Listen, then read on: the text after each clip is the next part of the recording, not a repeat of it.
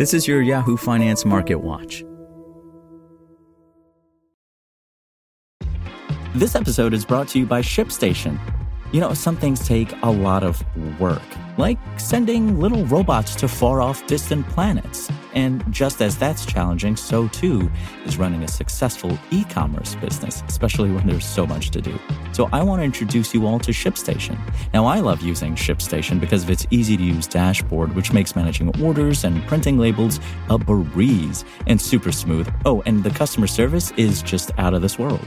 It's exactly what you need to help grow your business. Sign up for your free 60-day trial at shipstation.com slash technews. That's shipstation.com slash technews. This is your Yahoo Finance Market Watch.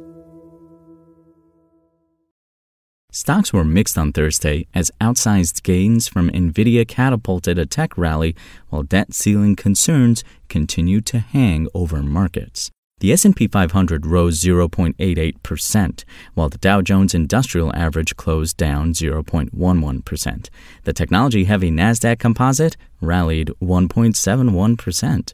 Shares of Nvidia soared Thursday, rising roughly 24.37% as the tech giant's second quarter guidance shocked Wall Street to the upside. Nvidia, which has quickly become a leader in the growing artificial intelligence arms race, projected second quarter revenue of $11 billion. Analysts had expected $7.2 billion per Bloomberg data. Meanwhile, uncertainty around the debt ceiling is weighing on the broader market.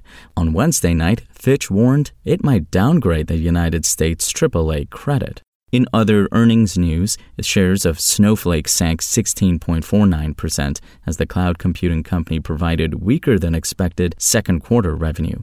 Best Buy stock popped just more than 3% as the company reported earnings per share of $1.15. Wall Street had been expecting $1.11. The tech retailer missed the street's revenue estimates, though, with same store sales tumbling 10% in the quarter. On the economic front, jobless claims for the week ending May 20th came in lower than expected, with 229,000 claims filed.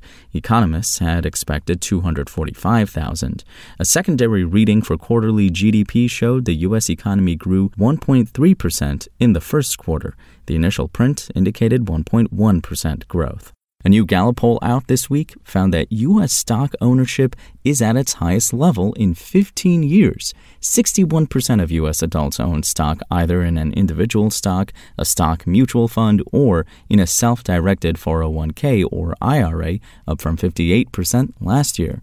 This is the first time it has been at that magnitude since 2008, when the Great Recession was kicking in. Stock ownership rates are back to those levels for most key demographic groups, except for U.S. adults aged 65 and older, who are more likely to own stocks now than senior citizens prior to the Great Recession, 2001 through 2007.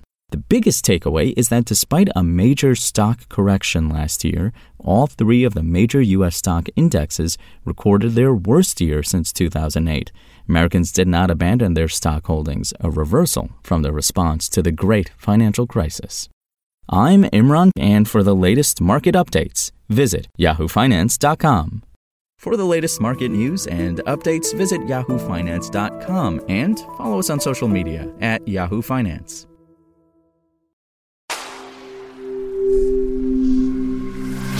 SpokenLayer.